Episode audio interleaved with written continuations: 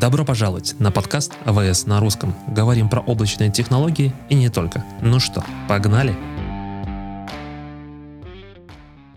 И всем привет, и добро пожаловать на наш очередной выпуск подкаста АВС на русском. И сегодня у меня в студии уже постоянный наш гость Михаил. Всем привет, Михаил Голубев, Solutions Architect в AWS. И еще один мой коллега Александр. А, здравствуй, коллега Виктора. Я Александр Изюмов, Solution Architect, работаю вместе с Майком. Да, сегодня мы вещаем из Мюнхена, и сегодня у нас такая тема, на самом деле, для разговора — это защита э, веб-приложений. Как мы уже не раз говорили о том, что для AWS безопасность — это топ-приорити задача. Иногда мы говорим, что это номер один задача, номер ноль задач и так далее. И мне сегодня хотелось бы поговорить с ребятами о том, а как же мы можем действительно защититься, наше веб-приложение защитить. А, и, наверное, с первого, чего хотелось бы начать наш разговор, от чего мы вообще защищаемся? Как мне понять, что какие есть типы уязвимостей, куда мне посмотреть, что, что я должен знать а, и так далее. Миш, не поможешь? А, да, это очень хороший вопрос, и, наверное, такая задача возникает а, перед многими а, инженерами безопасности, перед многими директорами по безопасности. Есть а, много различных подходов, как можно определить вообще вот пейзаж, назовем это так по-русски, возможных угроз для нашего приложения. И, наверное, один из самых популярных подходов — это использование WASP Top 10. Вообще, что такое WASP? WASP расшифровывается как Open Web Application Security Project. То есть, как можно понять из названия, это такой открытый проект, то есть это такой mm-hmm. комьюнити, которые занимаются различными задачами, разработкой инструментов и методологий а, по защите веб-приложений. И OWASP, OWASP Top 10 а, это такой список, а, который они ежегодно публикуют с наиболее, скажем так, популярными угрозами для веб-приложений. А, список естественно, как-то меняется со временем, но есть угрозы, которые в нем остаются уже достаточно долгое время. Например? Например, одна из а, таких угроз — это инъекция. То есть инъекции могут быть разные. Безусловно, наверное, многие слышали про SQL-инъекцию, как такая самая популярная, которая остается, мне кажется, уже на протяжении, наверное, лет 10, а, одной из я правильно понимаю, SQL-инъекция — это когда я в поле ввода, например, если я должен туда ввести, например, свой e-mail или еще что-то, я просто ввожу SQL-запрос, который, например, удаляет мне или делает запрос по получению каких-то данных дополнительных в таком роде или нет? А, да, да, именно так. А, ну, мне кажется, наверное, многие современные фреймворки уже помогают с этим справиться, но, тем не менее, остается одной из самых популярных атак. Но здесь нужно понимать, что инъекция — это не только SQL-инъекции, есть и другие типы, и с недавнего времени OWASP также в список, э, в категорию инъекции также включили, например, кросс-сайт скриптинг.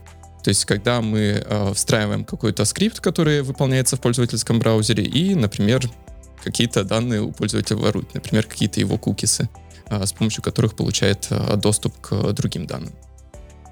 Понятно. А, но ну, а как от этого защититься, Саш? Как защититься? Здесь важен на самом деле аспект, что хотя мы защищаем приложение, надо не забывать о том, что наша инфраструктура, она ну, более комплексный, скажем так, периметр, и нужно начинать с базиса, да, то есть там защитить сначала сетевой периметр, там не забываем такие ключевые слова, как security группы, там открытые порты, приложения, откуда куда можно давать доступ, можно ли там с этого веб-сервера ходить на сервер баз данных и по какому порту и так далее. Можно использовать тоже, да, перечислить security группы, можно использовать э, Network Access листы, наклы или Network Firewall. Network Firewall — это такой отдельный сервис, он какое-то время назад появился, и он упрощает э, ну, по сути, написание рулов, да, то есть там они поддерживают методологию сурикат и так далее. Его можно использовать как э, выходной фаервол при выходе в интернет, если вы хотите, например, чтобы ваши пользователи не ходили в контакт по какой-то причине. Вот можно настроить такое правило там, блокировки, да, на весь трафик, выходящий в интернет. А Но... что мне делать, mm-hmm. если я хочу... Ну, у меня множество аккаунтов, у меня множество регионов. Есть ли какой-то централизованный подход для того, чтобы защититься? Это очень правильный вопрос, потому что, напомню, коллеги, даже у кого может быть пользователи там один аккаунт, рано или поздно, если мы говорим про production environment, best practice от Amazon это использовать отдельный аккаунт для деф-окружения, для тест-окружения, для production. Ну и более того, это может распространяться еще на разные команды. То есть мы, в принципе, говорим о наборе аккаунтов, э, которые чаще всего объединяются э, в сущности называемая AWS Organization, да, которая позволяет этим всем управлять.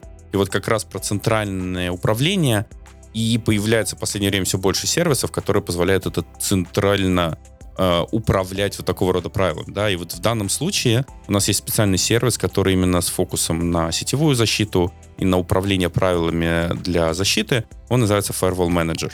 Он как раз работает на уровне AWS организации, то есть админ или человек, которому делегировали прав, э, права управления, о, ну, например, это может быть человек из security департамента, например, да, он разрабатывает эти списки правил, и он может применить политику, э, очень может э, сделать так, чтобы эти правила всегда применялись, да, потому что можно это сделать в режиме мониторинга, что у него будет выдаваться там лампочка, кто-то, например, на вот этот еситушку или базу данных почему-то все порты в интернет. А, и он тогда может туда применить свое запрещающее правило, которое ограничит пользование там не только интер... ну, не интернетом, а определенными портами, и только, например, внутренним периметром. Вот, то есть у него есть центральная точка входа, центральная точка мониторинга и центральная точка управления, и он может управлять, на какие ресурсы распространить эти правила и политики. Смотри, вот мы с тобой разобрали сейчас, э, грубо говоря, если смотреть по модели оси, э, все эти наклы, mm-hmm. security группы, это L3, L4, TCP, да, IP. Да, да. И через Firewall, э, через Firewall Manager мы можем управлять не только им. Как я понимаю, мы можем еще mm-hmm. управлять и Web Application Firewall. Это уже седьмой уровень. Что такое Web Application Firewall? Да, давай расскажу. Да, мы правильно мы так поднимались снизу вверх по модели оси, ты все правильно рассказал. И здесь Web Application Firewall, ну, такой, наверное, уже устающий термин, и он как раз защищает на L7. L7, по сути, это уровень протокола HTTP или HTTPS. То есть это именно тот уровень, когда у вас уже правил э, сетевых недостаточно, у вас есть ваше приложение, например, которое по API должно быть выставлено в интернет, потому что это то, куда ваши пользователи, например, авторизуются.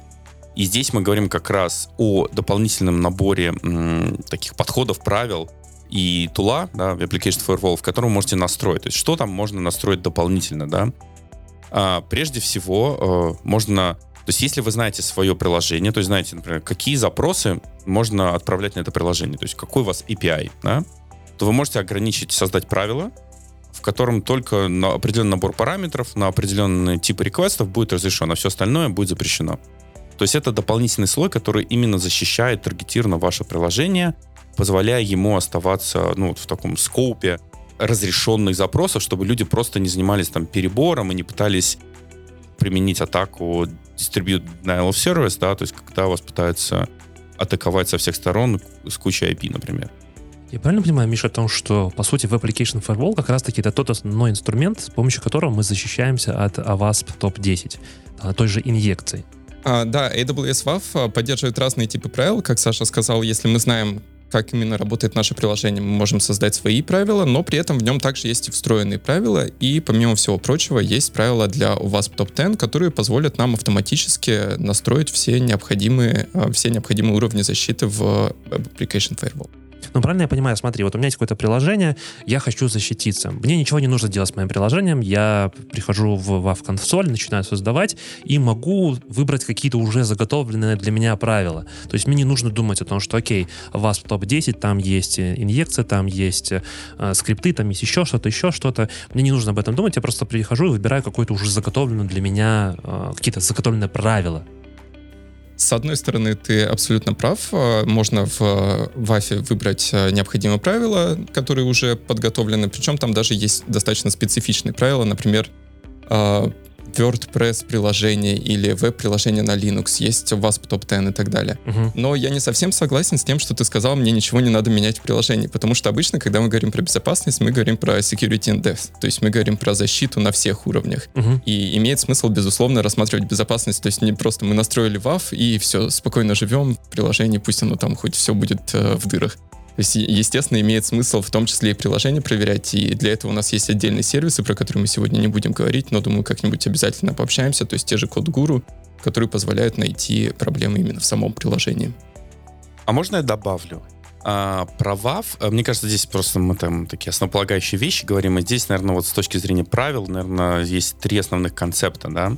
WAF позволяет вам а, использовать правила, написанные кем-то, и в данном случае кем-то это, например, вот один из таких типовых, вот то, что у вас тут например, э, то, что Майк говорил, это вот от нашего так, ритейл-брат Amazon, это вот, как бы, по сути, Amazon написал набор правил, протестировал их и выдал их как готовый шаблон для использования. Вот у вас тут 10 это один из таких примеров. Там же есть IP uh, Anonymous List, да, то есть вот там список айпишников, с которых чаще всего mm-hmm. приходят непонятные люди, Tor-нетворки, VPN, ну и так далее, которые тоже обычно, ну и боты в том числе, да. Это уже просто готовые правила, которые можно взять, и оно бесплатное, да, то есть это, это как бы оно предоставляется, по сути, как управляемое правило, вам не нужно его писать самому, и вы его просто включаете и используете. Это снимает с вас такую нагрузку по, э, ну, по управлению, по то, чтобы не нужно тратить время это все придумывать.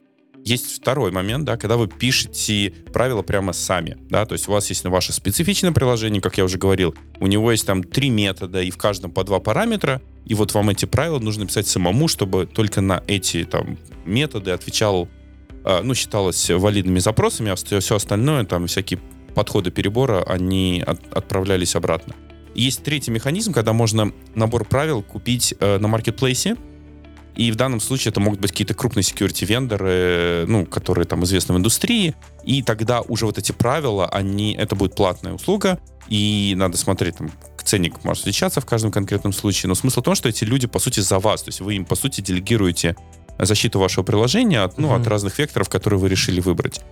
Вот, это как бы три таких основных подхода, да, то есть где можно взять что-то бесплатно из коробки готовое, которое на самом деле скорее будет такое, я это называю такой общей защитой, да, то есть вот давайте в целом, чтобы у нас не было исковой инъекции, да, вот включим правила там OSPF, ну и все другие, например, которые типовые сейчас, да, а, и здесь в данном случае, да, не нужно ничего делать специально в приложении, вот вы включили, у вас есть такая базовая защита от просто каких-то там, не знаю, простейших э, попыток вас взломать.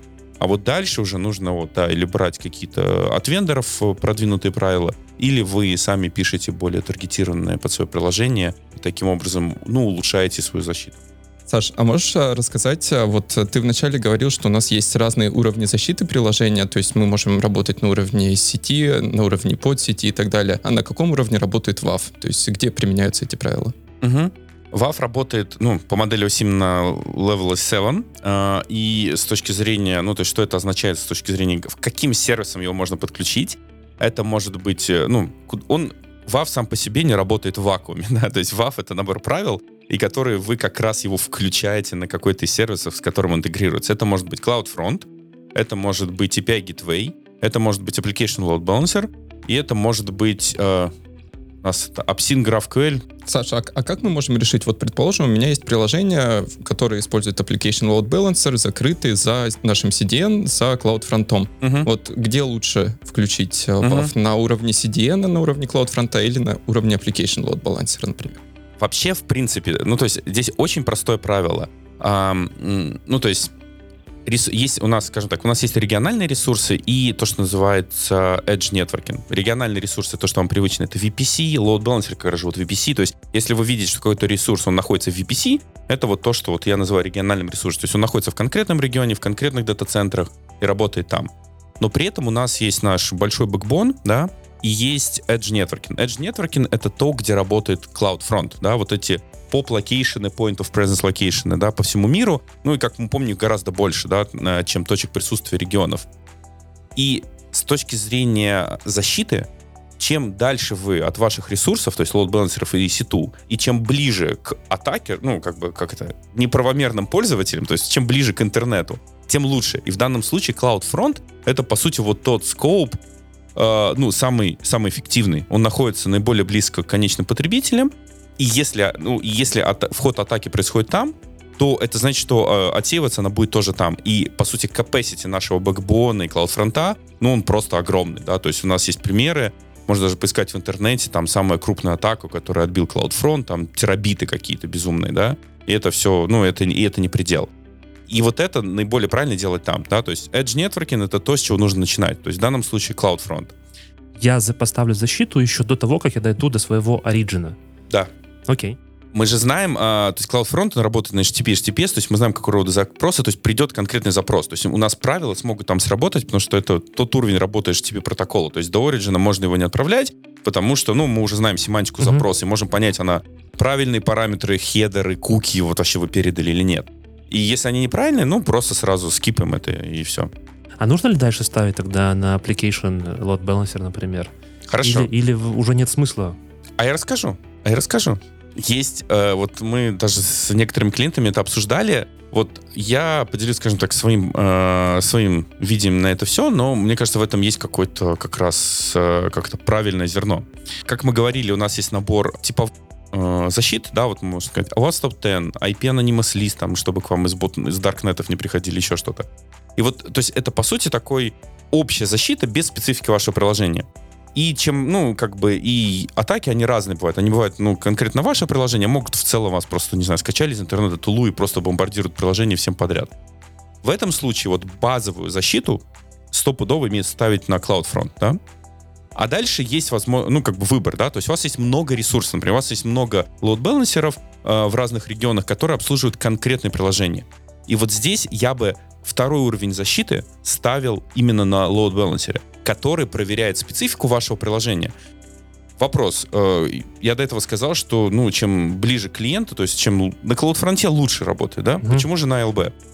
А, ну, потому что если у вас CloudFront, э, вы можете сделать разные CloudFront дистрибьюшены, которые, например, вас смотрят в разные origin, то есть разные load balancer. Тогда мой совет будет все тот же. Делать это на WAF на CloudFront.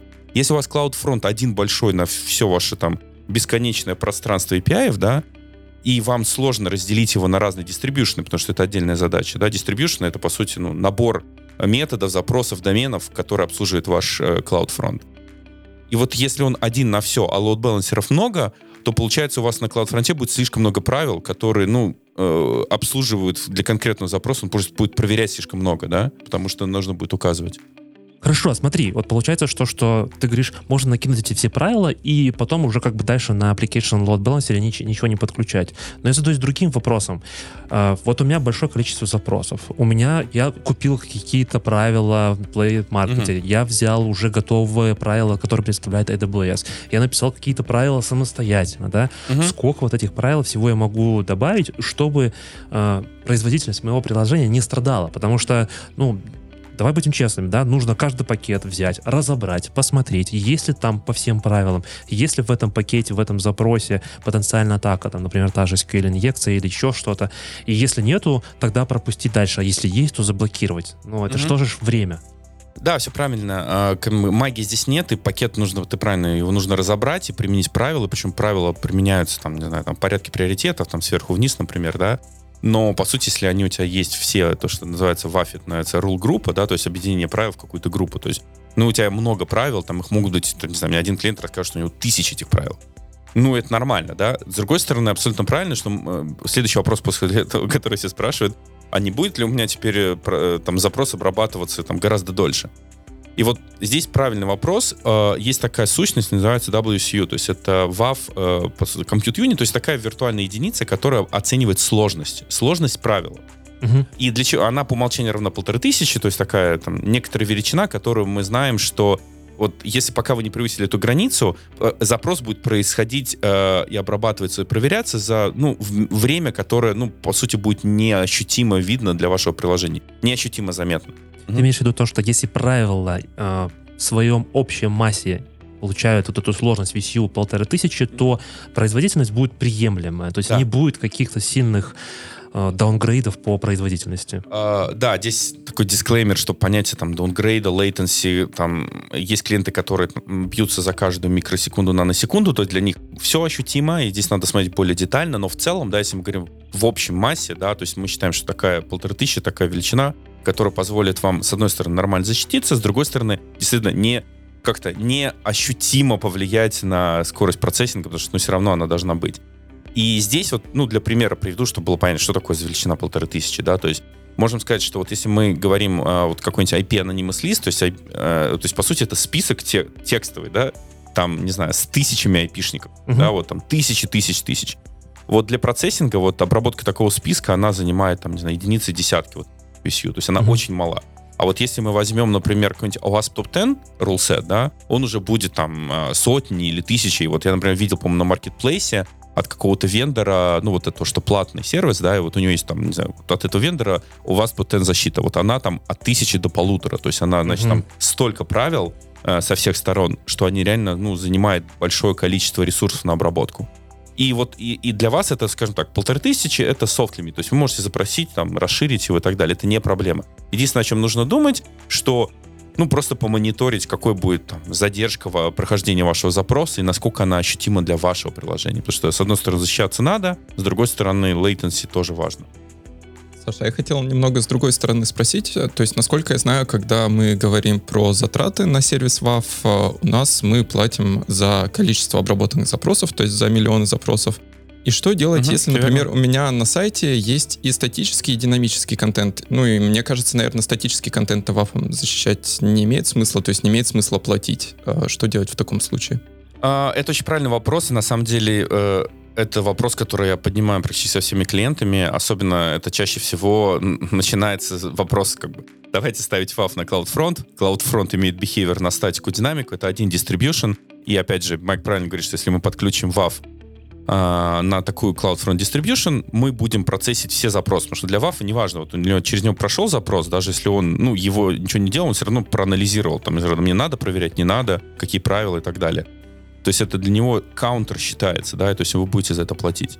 И здесь общая рекомендация э, разделять статику и динамику. Ну, то есть в данном случае это два дистрибьюшена. То есть э, distribution на статику, да, с behavior на статику, например, слэш статик, звездочка вперед.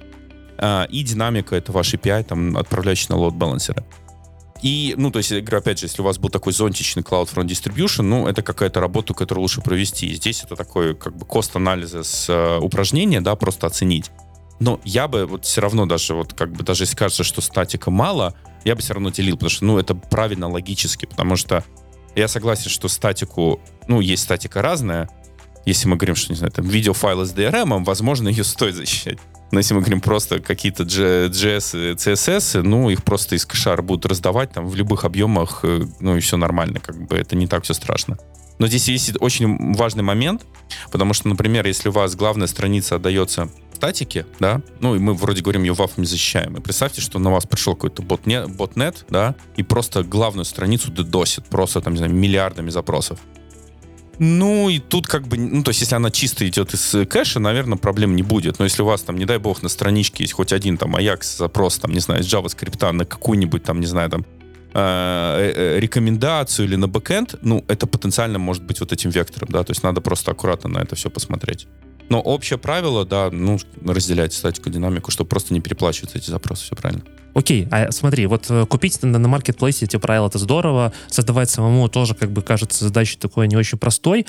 И знаешь, почему я думаю, почему она не очень простая? Я задаюсь вопросом, как мне ее протестировать? Вот я создал свое правило, да? Особенно, если ты там говорил о том, что у меня, например, в приложении есть там get, не знаю, еще может быть пост, все остальные запросы я не поддерживаю как мне проверить о том, что мое правило действительно работает, и, ну, вообще в целом, какие рекомендации по написанию и проверке работоспособности, такому troubleshooting у своих собственных правил. Мне кажется, это очень интересно. Угу.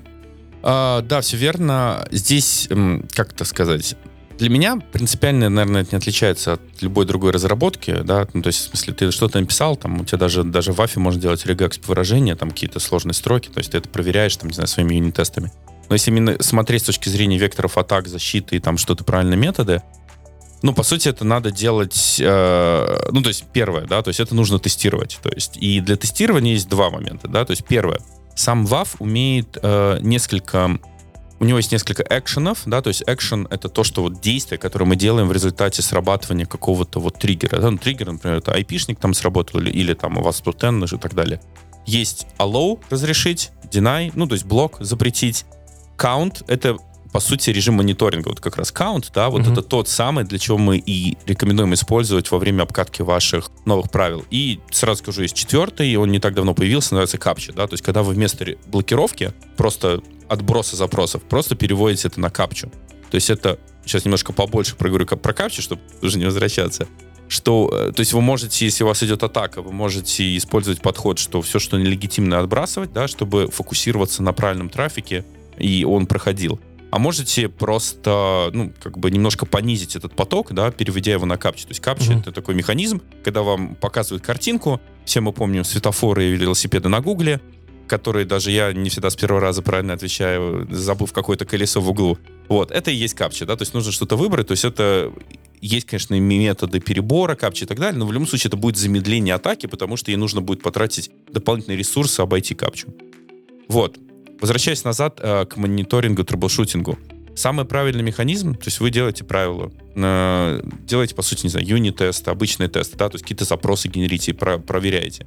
А вот уже следующий этап, вы включаете, там, не знаю, можно даже это включить в таком полу production режиме для какой-то части пользователей и поставить это не режим, там, не знаю, блокировки, да, вот как вы хотите это делать реально, а поставить режим каунта, да, то есть мониторинга, то есть и просто посчитать, сколько у вас будет такого рода запросов, ну и правильно они, неправильно, то есть и выборочно посмотреть. И здесь сразу тоже скажу, правильно будет настроить, когда вы используете WAV, не ожидайте, что на, у вас потенциально могут быть какие-то атаки на вас приходить включите вафлоги. Ну, то есть это очень важно, потому что вафлог это вот он будет вам складывать ваш запрос со всеми хедерами, кукисами, даже бади до 4 килобайт э, в лог-файл на S3, и вы сможете его проанализировать, как раз понять, например, да, что если вы заблочили, а правильно было, неправильно, или пользователи жалуются, там, не знаю, вы включили, и все, теперь не могу зайти на страницу, вы можете пойти посмотреть в логах, что за запросы, ну, и почему правило не сработало, и там будет айдишник правила, какой сам запрос, и вы сможете это проанализировать. То есть это очень важно. И с точки зрения, мы сегодня не забываем про цены, а, я рекомендую с точки зрения именно настройки, вот как вы складываете логи, там есть три или четыре способа, но самый cost-effective это если логи вы кладете в Kinesis Firehose, который это кладет на S3. То, что через CloudWatch получается дороже. Вот, поэтому просто проверьте эти логи и настройте их в источник. Это Kinesis Firehose, который кладет на S3, а с S3 уже можно их анализировать. Я тут хотел еще буквально пару слов добавить. Когда ты говорил про капчу, у нас есть такая полезная функциональность э, Bot Control. А, что она позволяет делать, WAF? Она позволяет понять, какие боты ходят на наш сайт, потому что, ну, есть же полезные боты, uh-huh. например, от uh, поисковых систем. Uh-huh. А, есть какие-то вредные боты, назовем их так из которые либо атакуют наш сайт, либо которые просто наш контент куда-то пытаются своровать, э, наше содержимое. И что WAV позволяет делать? Он позволяет понять, какие боты пришли на наш сайт, и в зависимости от категории определить, что с ними делать. То есть мы можем разрешить боты, можем запретить их совсем, а можем, вот э, как Саша рассказывал, можем, например, капчу включать, либо ограничивать их рейт-лимитом. То есть, грубо говоря, разрешить боту с какой-то периодичностью отправлять запросы на наш сайт, но при этом не перегружать его своими запросами, чтобы у нас обычные пользователи могли все-таки с сайтом работать. И Майк только что напомнил мне очень важную концепцию rate-лимиты. Потому что на самом деле практически все, что мы делаем э, при защите DDoS, это rate limit. Rate limit — это когда мы пытаемся проанализировать количество входящих запросов на наше приложение и ограничить его. Да? Там, в данном случае, например, это может быть с какого-то IP приходит миллион запросов, а с нормальных пользовательских IP мы знаем, что столько не приходит. Да? Если приходит обычный пользователь в наше приложение, ну, это, не знаю, там, три зап... ну, два запроса в секунду, ну, максимум. Ну, просто кликать быстрее не может, да? Вот, и поэтому за счет этого мы можем ввести защиту. Мы как-то перескочили на DDoS. Я... Подождите, что такое DDoS? Объясните мне, Миша. Саш тут пошел уже в рейт-лимиты, DDoS, э, какие-то незнакомые слова, но давайте для наших слушателей объясним, что сколько такое... Сколько D в слове DDoS? Да, сколько D в слове DDoS, и что это такое, и от чего мы вообще защищаемся? Да, давай сделаем, наверное, немножко даже шаг назад до того, как мы скажем, что такое DDoS, мы скажем, что такое вообще DOS. То есть DOS — это Denial of Service, отказ в обслуживании. То есть это такой тип атаки на наше приложение, а, с помощью которой нехорошие люди пытаются а, наше приложение вывести в офлайн, то есть а, перевести его в такое состояние, что обычные пользователи с приложением работать не смогут. Как они это делают? Есть много разных типов DOS-атак, и я думаю, Саша лучше меня сможет про них сейчас рассказать. А, например, это могут быть и атаки на уровне разных протоколов, могут быть какие-то тяжелые запросы к нашему сайту, вот про то, что мы говорили до этого. Например, у нас главная страница выполняет какой-то тяжелый Ajax-запрос куда-то еще. А DDoS, а, то есть Distributed Denial of Service Attack, опять же, как понятно из названия, это распределенная DOS-атака, то есть а, тот же самый концепт, но выполняется с большого количества источников. То есть это могут быть какие-то компьютеры пользователей по всему миру, какой-то ботнет, то есть какие-то зараженные компьютеры пользователей, а, либо еще каким-то образом полученные а, огромные вычислительные ресурсы, с которых идет атака на наше приложение. Атака это, скорее всего, ну, если я правильно тебя понимаю, атака в данном случае это может быть обычные стандартные запросы, просто их генерация, их количество несопоставимо, то есть они не являются полезными для пользователя.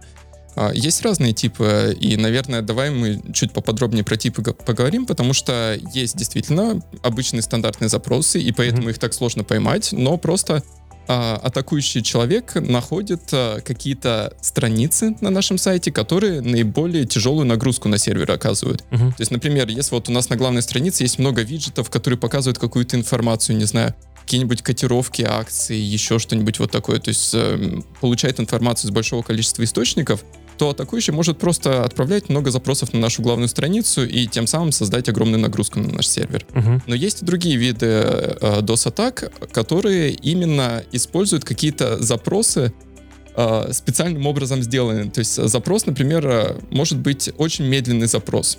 И таким образом наш сервер ждет, пока запрос полностью дойдет, и, э, соответственно, вот этот процесс, он висит в... Он держит соединение. Да, он держит самое главное. соединение, да, и таким образом просто выедает все количество доступных э, Соединений на сервере. сервере. Да.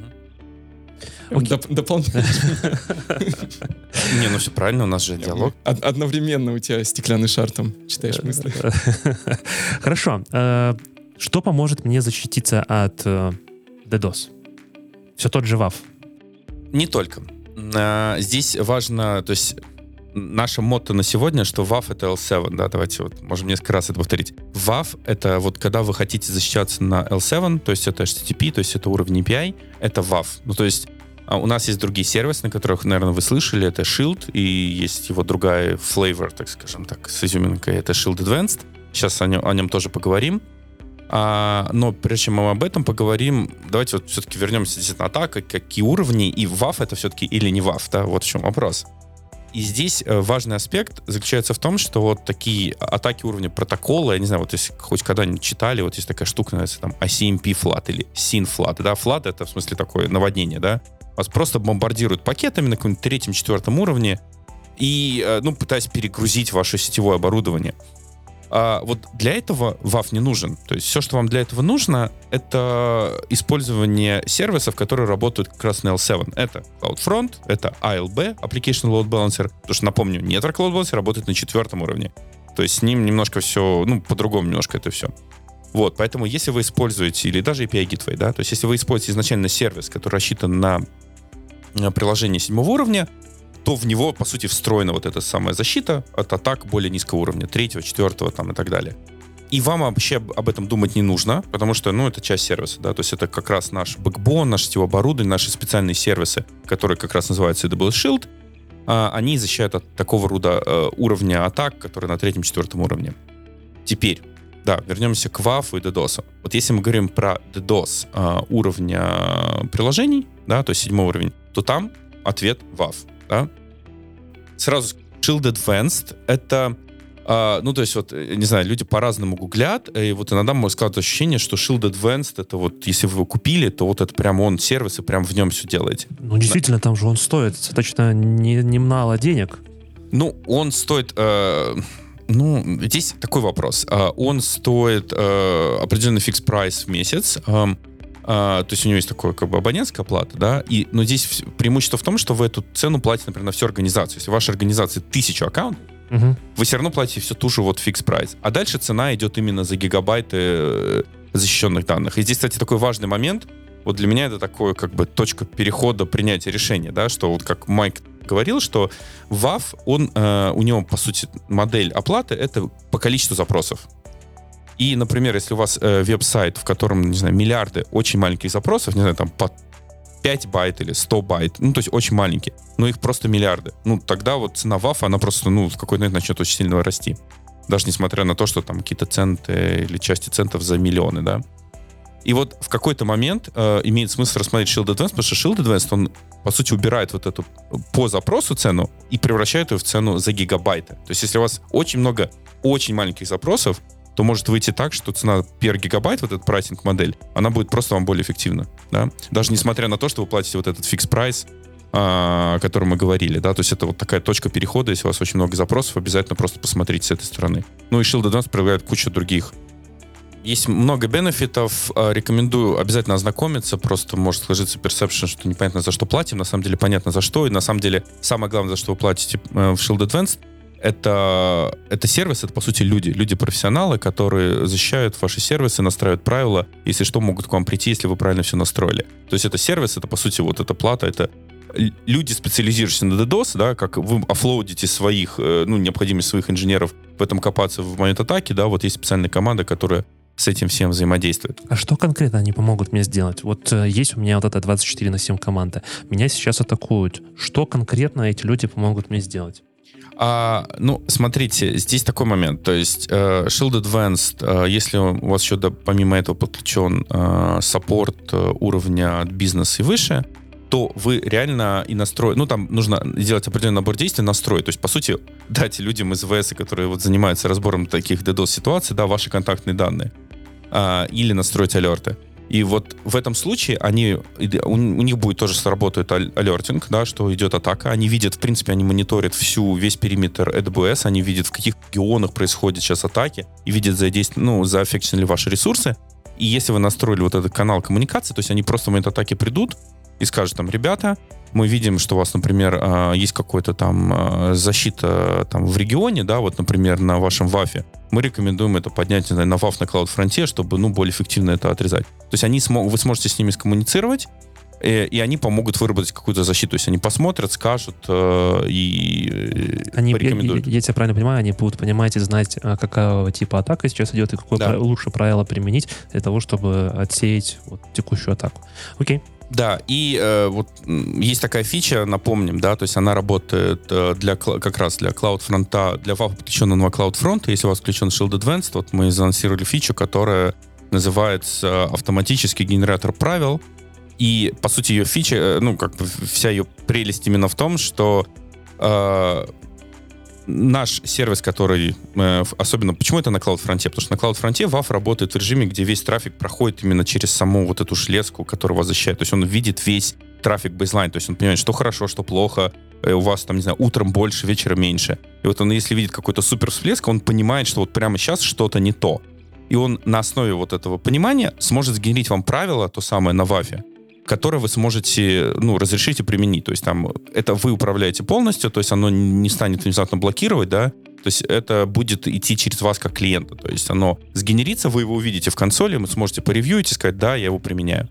И фича, она именно в этом, да, что вам автоматически сгенерится правило, то есть вам не нужно будет копать логи, а, и самим а, понимать, там, это айпишник блочить или какие-то хедеры, она вам его сгенерит и доставит, ну, и вы сможете уже его поревьюить и добавить. То есть это немножко такой автоматизация вашей работы, да, вот для каких-то новых типов атак. Внедрение машин learning в вашу экосистему. Да, да, да. Саш, у меня, наверное, еще такой вопрос был по поводу защиты от DDoS атак. Ну, есть Shield, есть WAF, это все прекрасно. А какие еще есть рекомендации вот в целом, что мы можем сделать со своей инфраструктурой? Я вот знаю, например, DNS, мы можем использовать Route 53 э, для защиты от DNS флот. В нем, в нем уже встроена э, защита uh-huh. DDoS атака. Что еще можно сделать? Да, это очень правильный вопрос, и на самом деле в нашем отличном white paper, который называется AWS DDoS Resilience и Best Practices, там как раз очень хорошо это написано. Я так кратко просто, скажем так, расскажу. А, по сути, основной смысл в том, что ваша инфраструктура должна быть готова к атаке. То есть все равно как бы магии не происходит. То есть если произошла какая-то новая атака, которой никогда не было, из какой-то новой ботнет сети, которой нету ни в одном списке айпишников, все равно эта атака там пройдет через ваши правила, например, вафа, потенциально она может пройти, да? И это означает, что ваши ресурсы, то есть, например, load balancer и EC2, ну, то есть они перейдет, перейдет на Origin. И чтобы от этого защититься, вам нужно заранее подготовиться. То есть нужно, чтобы у вас была автоскейлинг группа, да, чтобы был load balancer. Load balancer, в принципе, он сам будет автоматически скейлиться, да, чтобы, то есть у него понятие, то, что называется, абсорбировать атаку, то есть ее принять на себя, то есть ну, вот все те соединения, которые пытаются установиться и на которые никто не ожидает ответа, да. Вот load balancer от этого как раз защитит, что он, он будет скейлиться, э, чтобы их обрабатывать за вас, и чтобы это не делал ваш конечный сервер, потому что ему просто не хватит столько ресурсов. То есть, повторим, да, то есть load balancer правильного типа, например, application load balancer, если у вас работаете на седьмом уровне, а автоскейлинг группа, которая правильно настроена, которая может отскейлиться и выдержать а, атаку, да, даже если она пришла, потому что здесь основная задача при вот распределенном отказе в обслуживании, чтобы на самом деле этого отказа не было, то есть задача его, ну, как бы принять в себя, чтобы пользователи могли продолжать пользоваться приложением. Здесь, конечно, нужно сделать некоторую такой для себя э, как это, защиту тоже, да, что если придет слишком много запросов и вы поднимете слишком много машин, это может стоить вам очень дорого. Поэтому здесь нужно просто оценить баланс, например, до какого вы будете скелиться для такой атаки, а после которого вам проще не знаю, э, а на какое-то время сделать отказ обслуживания, применить правила фильтрации, там, применить их на фаерволе, на вафе, э, убрать все неправильные айпишники и после этого вернуться в нормальное русло. Окей, мне кажется, это просто бездонная тема, можно разговаривать еще и разговаривать. Э, я уже вижу на нашем таймере достаточно много минут прошло. Саша, спасибо тебе большое. Спасибо, что так детально рассказал про WAF. А, Я могу говорить о WAF и DDoS часами. Да, вот мне такое ощущение создалось, да. Я думаю, что нужно будет устроить вторую сессию. А, ребята, пишите комментарии, пожалуйста, пишите в личку, если вы хотите что-то детальнее там у Саши, например, спросить или разузнать про WAF, или может у вас какой-то есть специфический вопрос с вашего проекта, было бы очень здорово. Миша, спасибо тебе тоже большое. А, спасибо, что рассказал про OpSWAT топ-10. Всем хорошего дня и всем пока. Всем пока. Спасибо, пока.